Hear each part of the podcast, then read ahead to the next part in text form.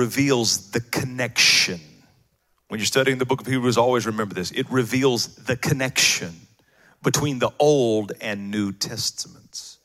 It wants us to know that Christianity is not some newfangled, harebrained religion or denomination, that Christianity is not a house without a foundation, that Christianity and Judaism are linked, that Christianity is the natural outgrowth of Judaism, that the New Testament is the natural outgrowth of the Old Testament.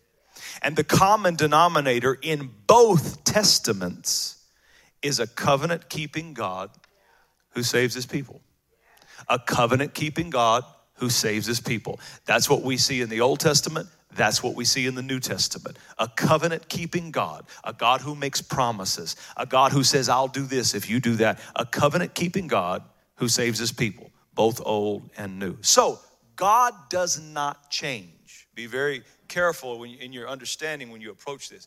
God does not change. His character, his aim, his motive, his focus, God does not change from Old Testament to New. The only thing that changes are his methods. Okay. God's character, his heart toward us does not change.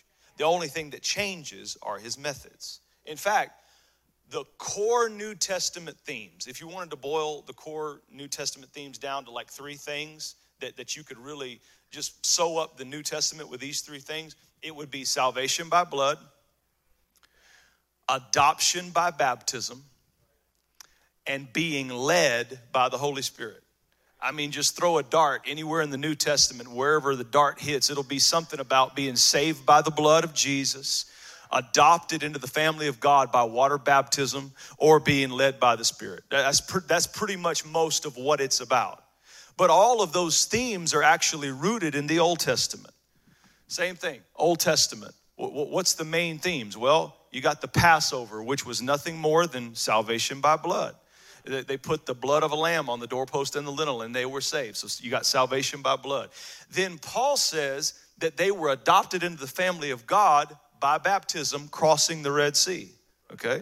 He said they went down into the Red Sea as slaves, as refugees, fleeing their oppressors. But they came out of the Red Sea as sons or children of God because baptism will always mean adoption. Baptism in the Old Testament means adoption, baptism in the New Testament means adoption. So you got Passover, salvation by the blood, crossing the Red Sea, adoption by baptism, and then being led by the Spirit. Now, in the New Testament, we're led by the indwelling of the Holy Spirit, but in the Old Testament, they were led by a pillar of a cloud by day and a pillar of fire by night. But it's the same theme salvation by blood, adoption by baptism, being led by the Spirit. Now, notice the model Old Testament and New, models the same salvation by the blood, adoption by baptism, being led by the Spirit. Now, let's think about that last one being led by the Spirit if we're gonna say as Christians that we're being led to the Spirit, the question then becomes led to what?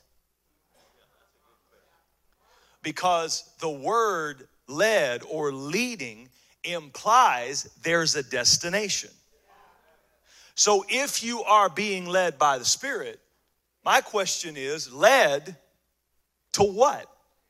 Led toward what? And we have to we have to look back at the Old Testament model because this has already all played out in the Old Testament. We look back at the Old Testament model to get clued in. And the Old Testament model tells us that after salvation, after baptism and adoption, after being led by the Spirit, that God had more that He wanted to lead them into. That, that there was more stuff, that there was, there was something else included in the package and that God was leading them towards a promised land, a place He called a place of rest, or as I like to call it, the rest of it. But to get them there, he had to lead them through a wilderness, and Hebrews reminds us that many of the people of God died in the wilderness, never entering into the promised place of rest. They had been saved, They had been baptized and they's being led by the Spirit and still died without getting the, the rest of it. That's disturbing. Because Paul writes that their lives, that the Old Testament is a schoolmaster through which grace is derived. That we understand our lives walking with Christ by looking back at that model. That means it's possible for you to be saved by the blood, for you to be baptized in the name of Jesus, for you to be filled and led by the Spirit, and still die outside of all that God promised you and not get the rest of it. That's disturbing. You know, sometimes God will disturb you. Without God's disturbance, you're not sure that you're really His. if your faith never disrupts your life or makes you uncomfortable, if your faith never puts you in a conflict, then your faith is illegitimate.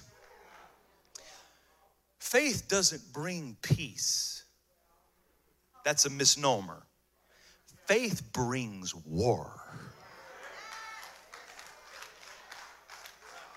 Faith causes a war in the deepest part of you, inside your very being and nature, because Faith will bring a conflict between the holy part of you and the human part of you.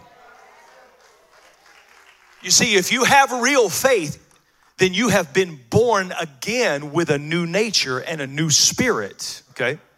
But but god when he when he saved you and he allowed you to become born again he didn't he didn't yank out the old nature either. So now you got an old nature the nature of the flesh that loves doing nasty just because nasty feels good. You got an old nature that has a temper and that that is is is prone to lust and is prone to lying and is prone to taking the easy way out and is prone to doing all the things that the bible calls sin. And you've been doing that a long time because it's the nature that you were born with. In fact whenever you committed your first sin, no one had to teach you how to do it. You did it by nature. Then you get saved, and all of a sudden, there's this new holy nature. And for the first time, this holy nature wants to do right, wants to obey the word of God, wants to follow God. This holy nature feels convicted when you do something wrong and you sin. This holy nature makes you pray and makes you go back to people and tell them you're sorry when there's nothing on the inside of you that wants to go say, I'm sorry.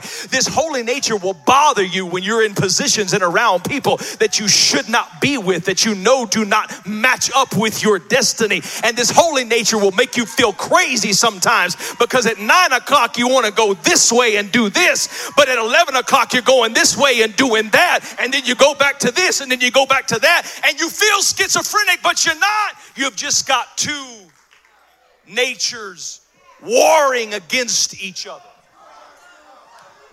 like twins in the womb. You cannot abort one from the other. And they're struggling and they're wrestling, seeing which one of them is going to be given birth to today.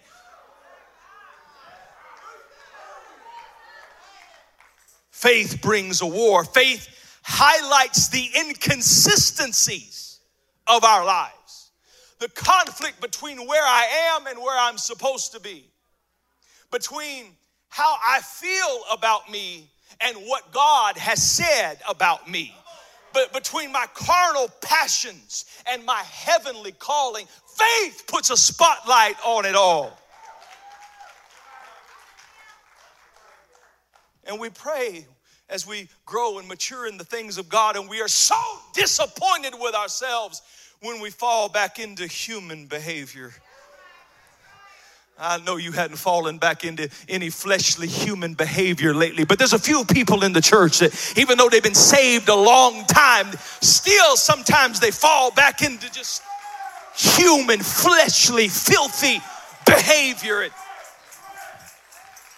And we pray when we fall because we feel so bad and we say, Oh God, I just wish the holy part of me would kill the human part of me.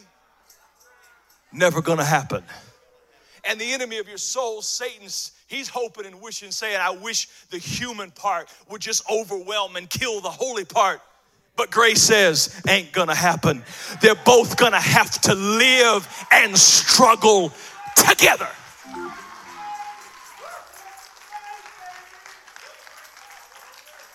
And so we find ourselves like the Old Testament children of Israel.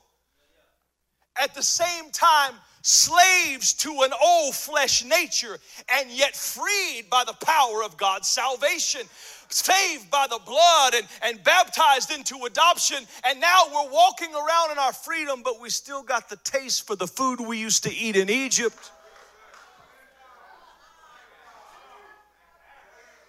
Seeing miracles over here and complaining about messes over here because we're not totally either one.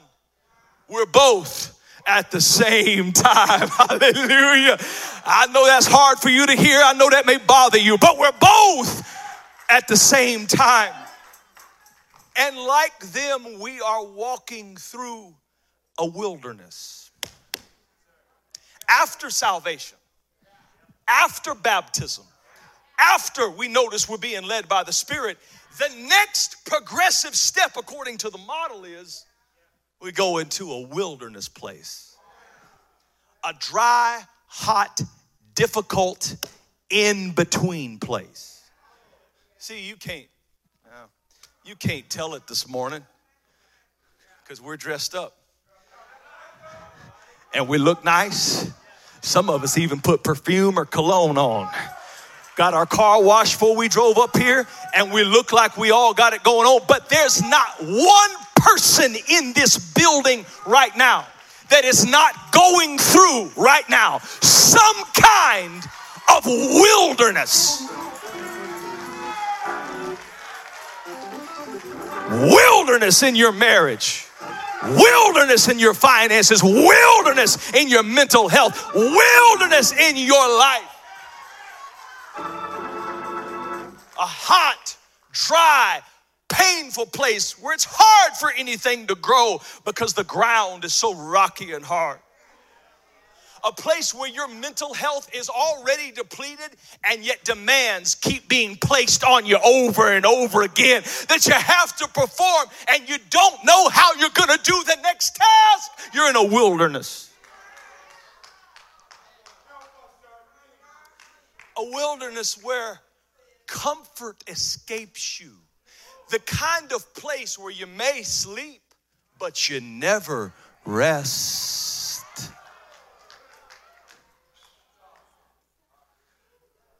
So, Hebrews chapter 4 anticipates that we got the same God, both Old Testament and New. And basically, we got him working with the same ingredients people and human nature it doesn't change that much through the millennia of time.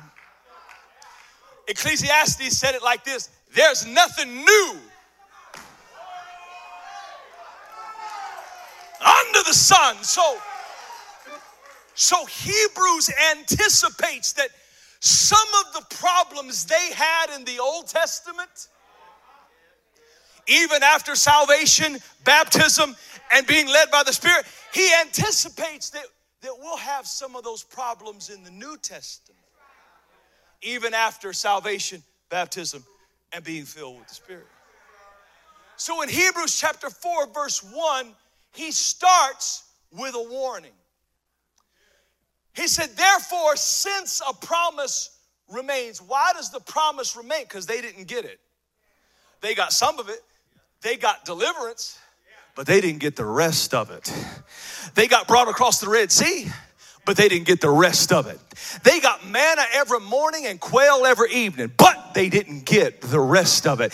They got healed from snake bites in the wilderness by looking at the brazen serpent, but they didn't get the rest of it. Moses struck a rock that began to water a million and a half people, and that is amazing, but they didn't get the rest of it. The writer of Hebrews is telling us that they left something on the table that God intended for them to have. How about you? Oh, Pastor, I'm saved. They were too. I've been baptized. Right, they were too. I'm being led by the Spirit. They were too, same Spirit.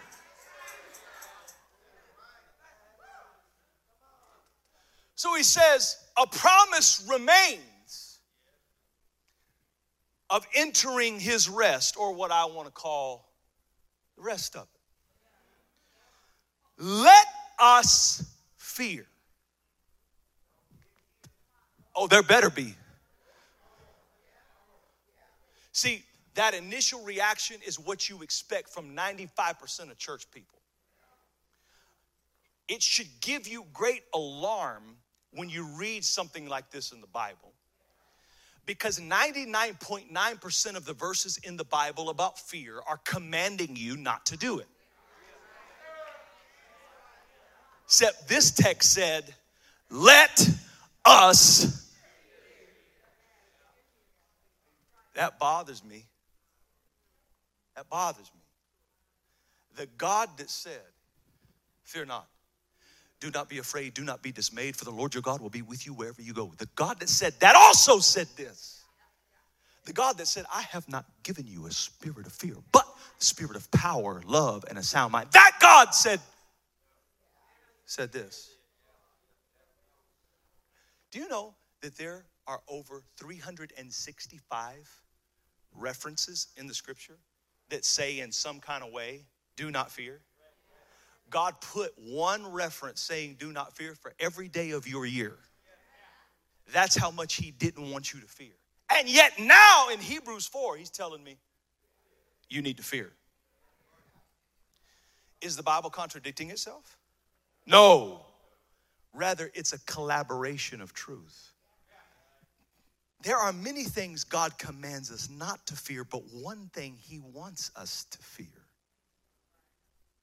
He wants us to fear not entering the rest.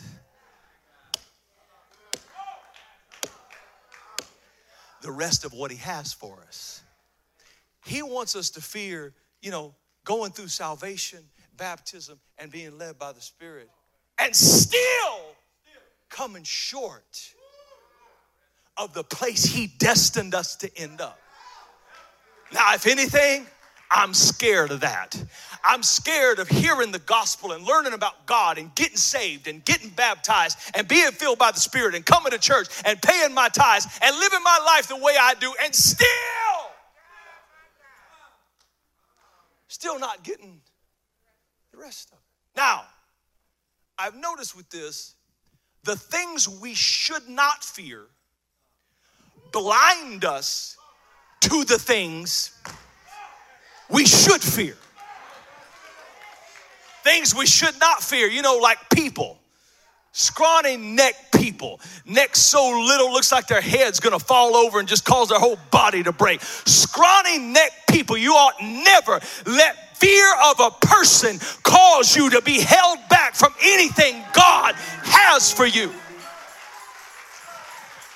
Fear of people, fear of the enemy, fear of being too bold or aggressive, fear of stepping out, fear of opposition, fear of giants, or even fear of our own selves.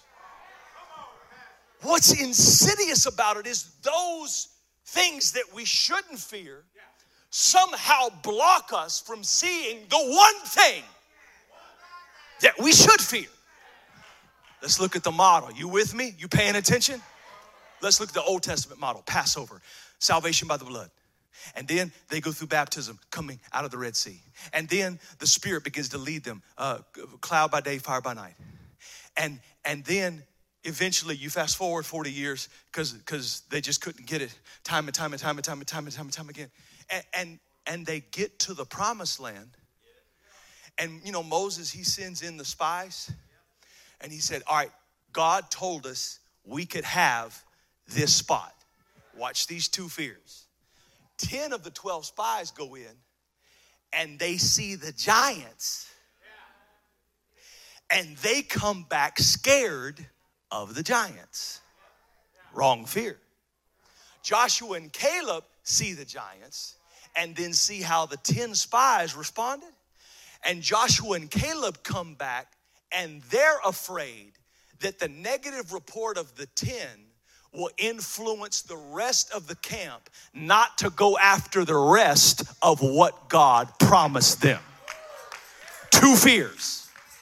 And God told that whole generation that decided not to go possess because of the giants, He told that whole generation, You're not gonna be able to enter into the promise because you had the wrong fear. You were more afraid of the giants than you were afraid of not possessing what I destined you to have. And the writer of Hebrews tells us that the model has been the same for the Christians. We were saved by the blood of Jesus, we were baptized in water in his name, we were filled and are being led by his spirit. But God is leading us to a place. And when we come to the place, God wants us to be more afraid of not possessing possessing it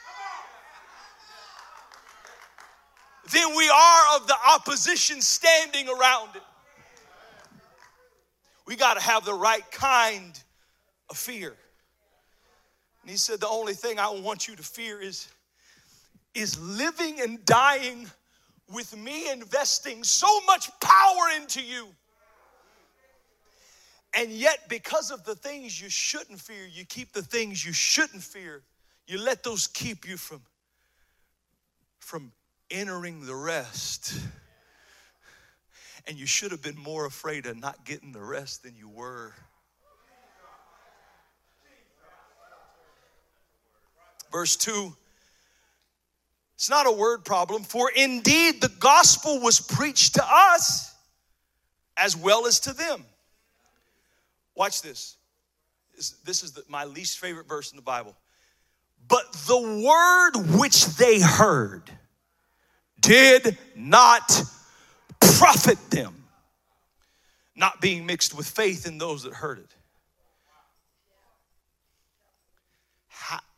I, don't even like preaching it because I'm a preacher and I spend so much of my life concentrated on the power of the word.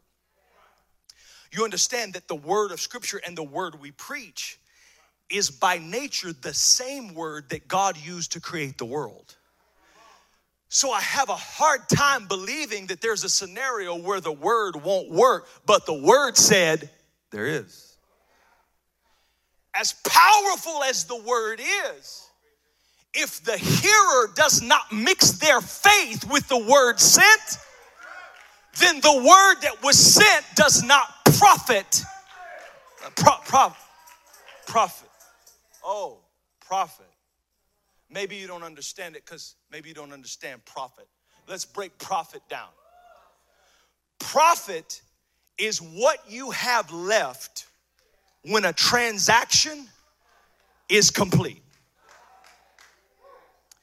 Profit is not how much you have, it's how much you have left. If you go broke on the deal, you didn't profit. But even if you break even on a deal, you didn't profit.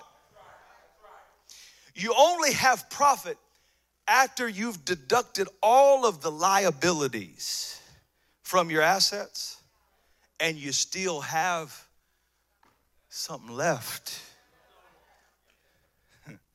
in life. life will make deductions.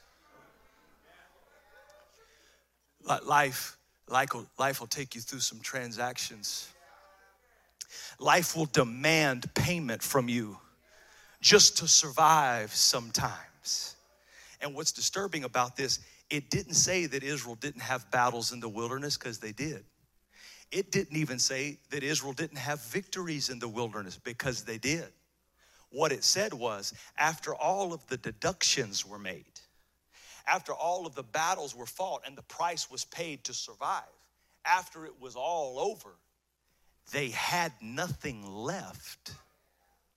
They had no profit, no leftover with which to pursue the rest, which was waiting. My question is after all of the deductions that life has taken out of you, Do you have anything left?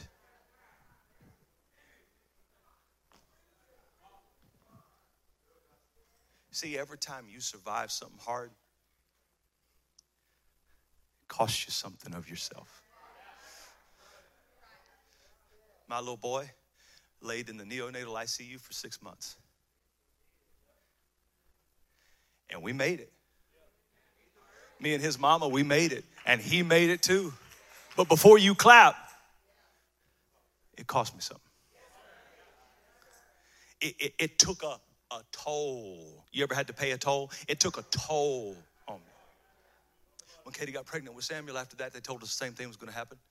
Uh, everything went wrong, complications early in the pregnancy, and she had to go on six months of bed rest. Basically, she had to live in a jail with a bed going to the restroom on a bedpan, just living in misery for six months. Also, not only was she struggling, I now had full responsibility of caring for Levi with all of his therapy several days a week and all of his needs and all the things he was going through and trying to pastor the church and trying to keep myself together. And, and I survived it. But, but,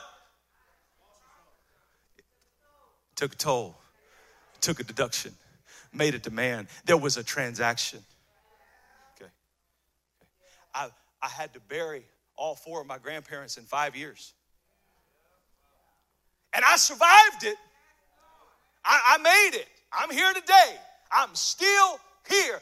But th- there was some there was some deductions. There was a transaction. I had to pay a price.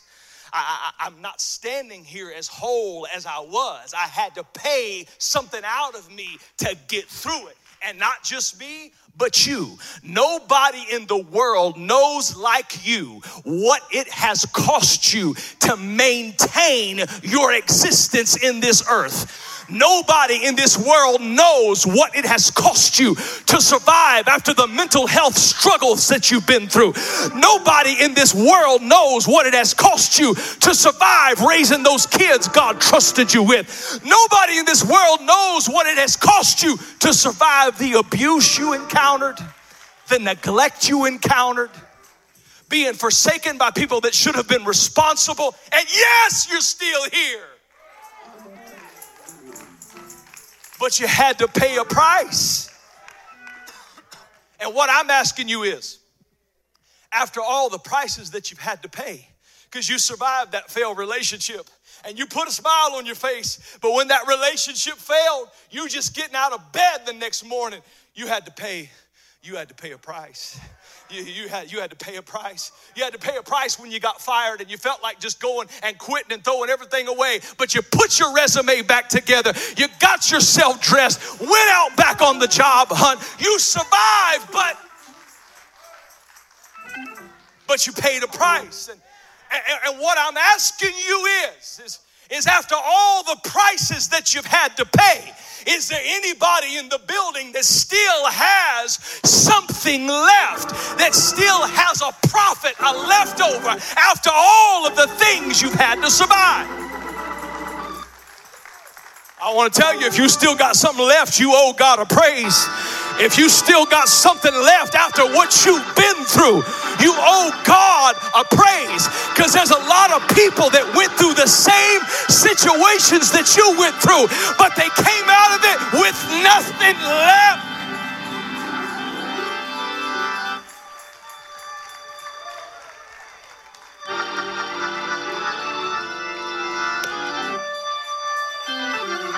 See, now ah.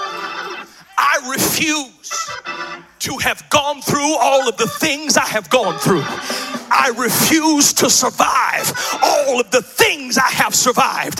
I refuse to have lived my life the way I have had to live my life and then get to the place where God promised me I could have and forfeit the rest of it because I have nothing left. I want the devil to know I've taken his punches, I've taken his best shot, but I still got something left and I want the rest of it.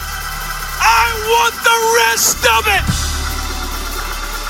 I ain't prayed this long for nothing. I want the rest of it. I ain't fasted it, worked and shouted and studied it and been faithful for nothing. I want the rest of it.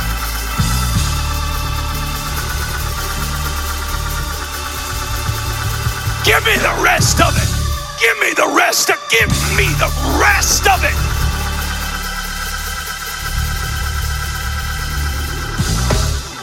I thank God for the blood of Jesus that purchased my salvation. I thank God for baptism in Jesus' name, which sealed me as a child of God. I thank God for His Spirit that leads me and guides me and indwells me. But I want the rest of it. I want the rest of it. You got some from me, God. I want the rest of it. You got some plan for me, God. I want the rest of it. You got something in mind for me, God. I want the rest of it. I'm sick of my praise being limited to the category of I survived it. I said, I'm sick of my praise being limited to, oh God, I thank you. I survived. I'm ready to give God praise for houses I didn't build and vineyards I didn't grow and opportunities I didn't work up and, and divine connections that make no sense and, and destiny appointments and, and open doors. I want the rest of it. I wish I could get 10 people to get an attitude in your faith and start saying, I want the rest of it.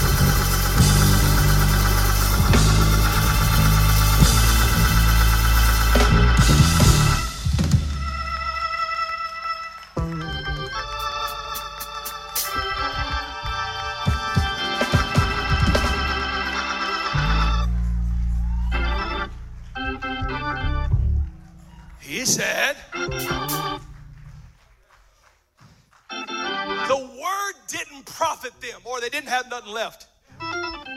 See, there, there is a problem that will come to you in life that will demand everything you have.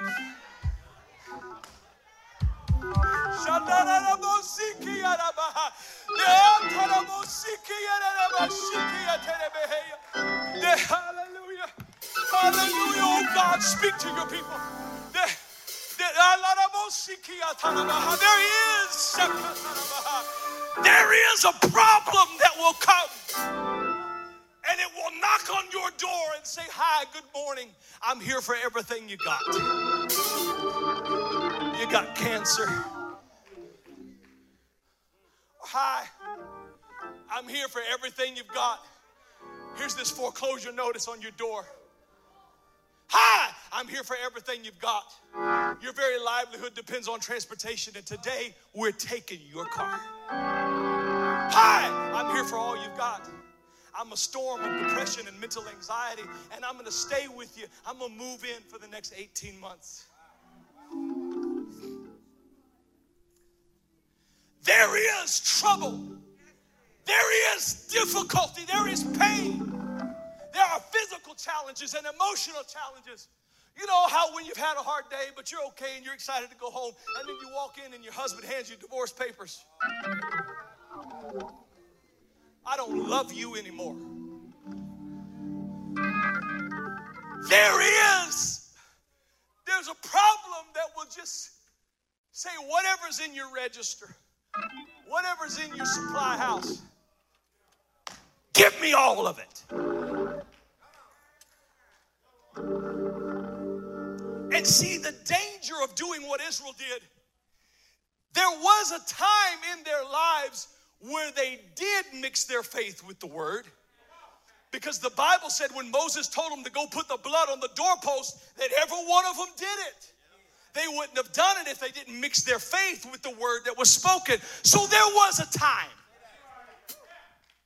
But the danger is the longer you walk with God, the more desensitized you become to Him.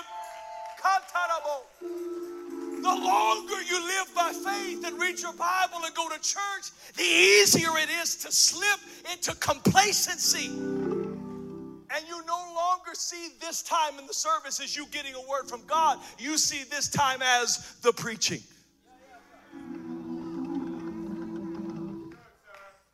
And Israel went through battle after battle after battle after battle, and they won most of them.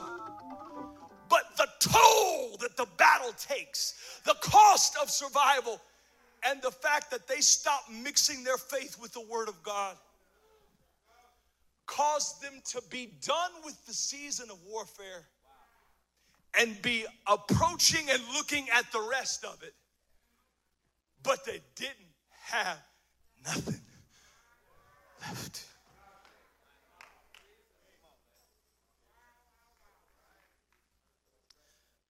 On the flip side of it, if you can somehow maintain that tenderness to keep mixing your faith with the Word of God, something upside down and strange happens. When you mix your faith with the Word of God, God turns your losses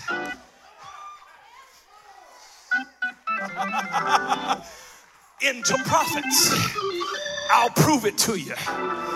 Some of your greatest testimonies, just think back in your life, some of your greatest testimonies that you've given in church or given to people or prayer partners, some of your greatest testimonies have come after a loss after something was extracted from you, after something was taken out, after something came and hit you and wounded you and hurt you, and then after that, somehow something amazing happened. And you ended up with more after the loss than you had before the loss. I don't know who I'm preaching to. Don't leave me up here by myself. Have you ever lost a job and thought you were at a deficit? And then God have oh, God open a door and give you a better job, and you will get more after the loss than you were before the loss. Where you at? Where you at?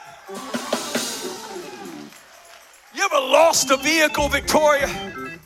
And then have God give you a better vehicle after the loss than you had before the loss to begin with?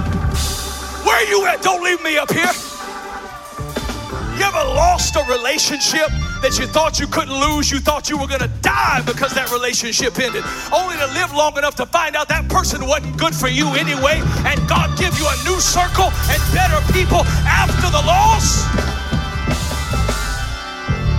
Oh, I wish people that know what I'm talking about would give God a 10 second praise.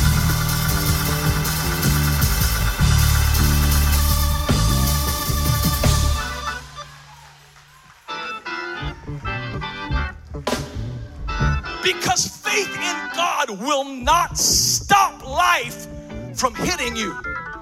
It will not stop the enemy from attacking you, and it will not stop the withdrawals you will have to pay. But what it will do if you keep mixing your faith with the word of God spoken, is it'll make sure after every trial, after every trauma, after every storm, after every difficulty, that you come out the other side of it with some profit. Give God a praise in this house.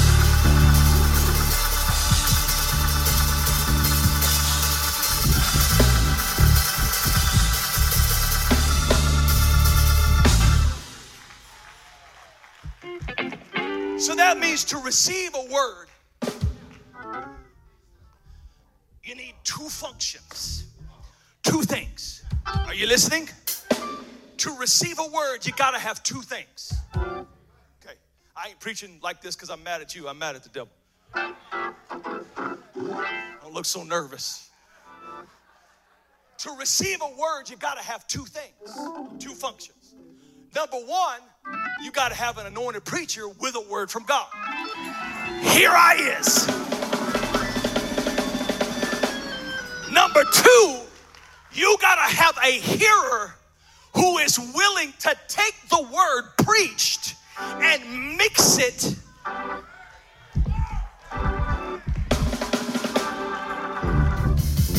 with their faith. Katie's Katie's a health nut, and uh, she got these protein shakes.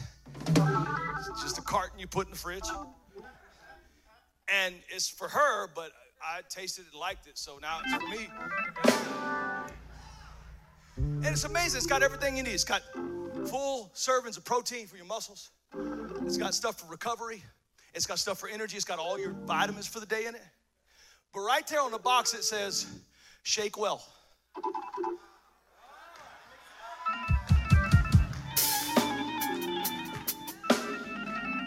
Because the manufacturer wants you to know everything you need is down inside this carton. But if you just open the top without mixing it, you're only going to sip off the top of a blessing and not get the rest of the benefits. So before you enjoy it, you got to shake it well and mix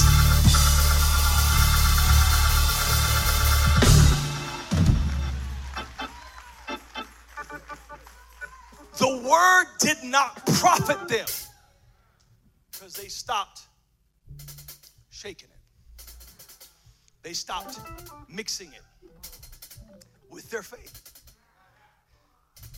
If you can learn, especially during the trials of your life, when life comes and says, I want everything, if you can learn, let me help those of you that are in a hard trial this morning. I want to talk, I just want to talk to the people that are hurting this morning. Like life is hurting real bad right about now. And you're wondering what this is.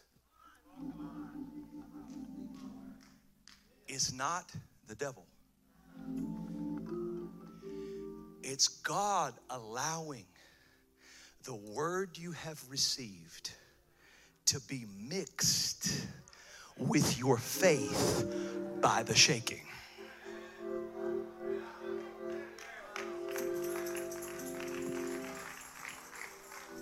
Which means if you can somehow receive the word during this level of pain that you're under, on the other side of this problem you're going through today, you're gonna come out of this thing with a profit. In fact, I prophesy you're gonna come out of this thing you're in right now with a profit or with something left. This thing will not take everything you've got when this is over, you're going to have something left. I speak these things to you by the word of the Lord. If you receive it, give God a praise.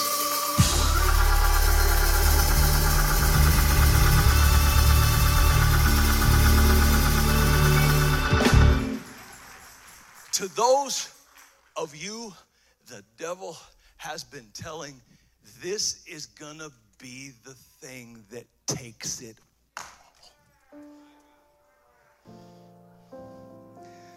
I feel so many of you in the room.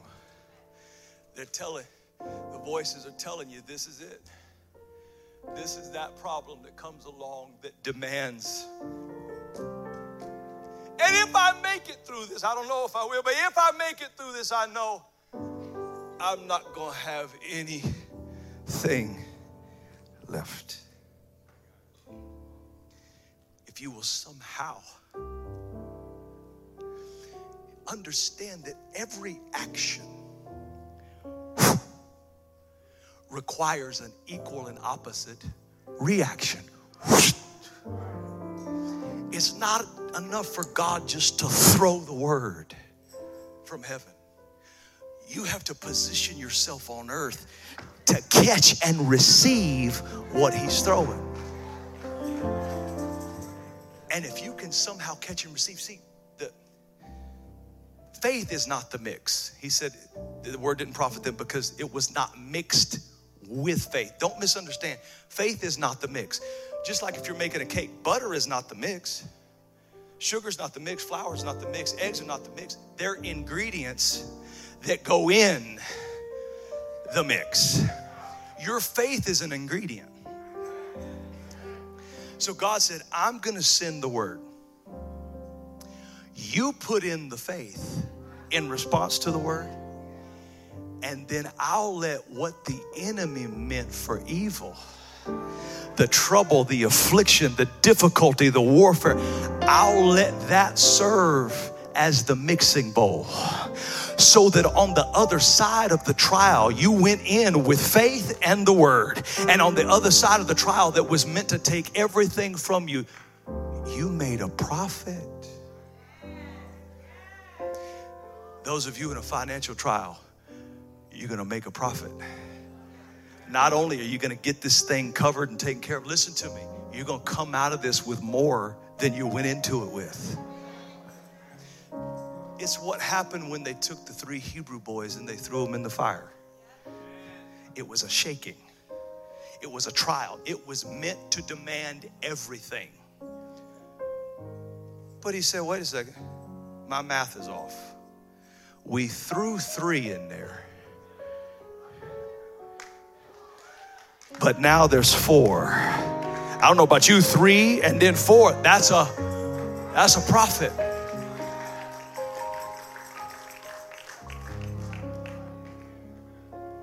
Jesus took five loaves and two fish, fed 20,000 people, and then took up 12 baskets full of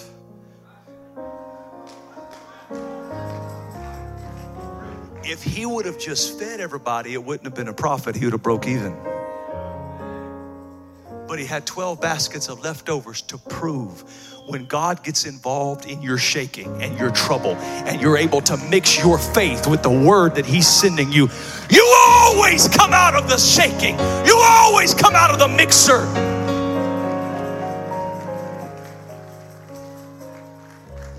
So here's what you do. After the demands of life, after the difficult seasons, after the things that come that threaten to take everything. Here's what you do when you notice that because of your faith being mixed with the word, that you're still here and you have a profit. You take what you have left and you say, Now, God, I'm going after the rest of it.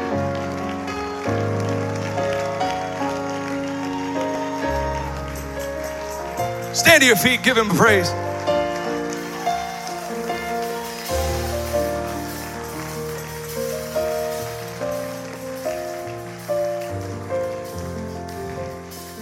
If you can write while you're standing, I have three quick takeaway points. I know it wasn't very explanatory today. I was kind of preachy today. So I got three takeaway points that I need to give you. These are takeaway points to mix your faith with the word. Number one, fully digest the word by listening to it until you can repeat it. Listen, you have not fully received the word I just preached to you. Until you can kind of take me back through the high points of the outline because you've listened to it so much, you don't really have it. I mean, you're amazing, man. Even even the best, you know, uh, people with a, a, attention retaining abilities. I mean, you can't get everything from a 50 minute sermon just from hearing it once. So go back online, and when a word hits you, I mean, some messages you won't even like. The word wasn't for you that day. Oh, well, come to church anyway. But when the word hits you, you better go back and listen to that message until you could tell a friend about it and you not leave anything out. Listen and re listen. And, li- and it, when you do that, when it gets in you to the point that you can repeat it, then you've got it. You don't have it until you can. Why is that true? Because you cannot give what you do not have. If you cannot give what you do not have, that means you can't give this message away by listening to it once. If you can't give it away, you didn't have it. So listen to the message till you have it in its entirety. It's all free, it's all online. We don't sell CDs or anything like that because it's free. Just go listen to it. Point number two whenever the word includes an instruction to act, respond immediately. Because faith gestates when you act on what you believe. Okay? Faith begins a gestation period, a, growing and growing and growing and growing, an acceleration period. When you take an instruction you got from the word and you immediately go out and act on it. Okay? And then finally, this is my favorite one. Number three.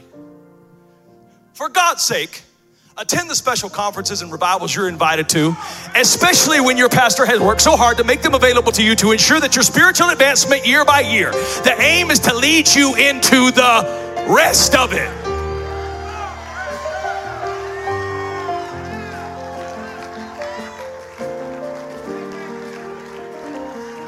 Here, Pastor.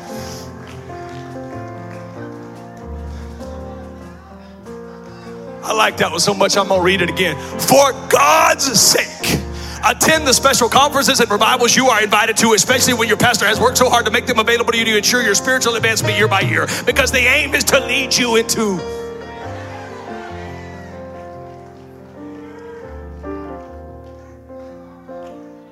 I was being a little funny on that, but I, I meant every word of it.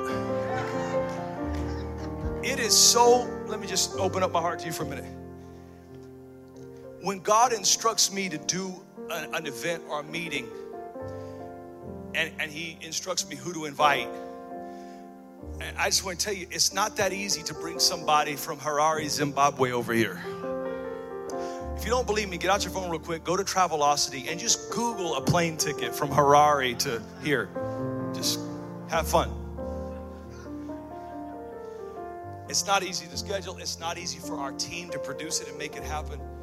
And we're supposed to be what God called us in the scripture is a church family. This shouldn't be a place you're loosely connected to. And for those of you that are loosely connected, it's time to get connected.